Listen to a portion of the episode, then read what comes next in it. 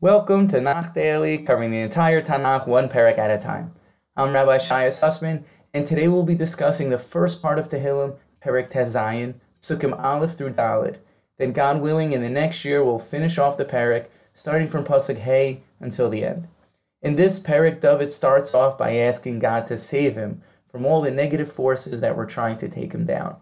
David also praised Hashem in a non demanding way and thanks Hashem for the goodness he's received.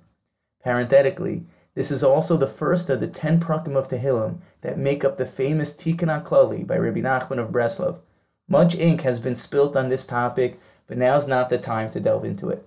Let's begin. Michtam leDavid Shamreini El Ki A michtam of David, protect me, O God, for I seek refuge in you. For starters, what does the word michtam mean? The Metzudas explains the word michtam comes from the word kesem, which means fine gold.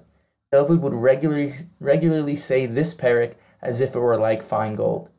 Rashi and the Radak explain michtam is a type of tune or musical instrument that was used to play this parak. This is hinted to in the word michtam itself. The word michtam can be read as a compound word, mach tam, mach meaning low, and tam meaning complete, because this parak was saying in a low, full sounding, complete voice. The Gemara in Sota 10b explains the word mach means humble and tam means great, to teach us David was a humble, great king. Alternatively, the same Gemara in Sota explains David was born with his makaso tama, his wound intact, which teaches us that David was born with a bris milah. Amar la denai denai ata tovasi balalecha. I say to God, You're my God, my benefactor. There is none above you. Radak explains David was speaking directly to his own soul, speaking to the godliness inside of himself. In other words, David was turning inwards and saying to his neshama, You're a part of God. Remember that. There's nothing higher and above you. How much do we need to remind ourselves every day that our soul is the source of infinite power and essentially the main part of who we are. We're all divine in nature. We're all wired for wisdom. We all possess unlimited resources of well being. We have access to deeper feelings and well being no matter where we may find ourselves in life. For the holy ones who are in the land, and for the mighty, all my desires are fulfilled on account of them.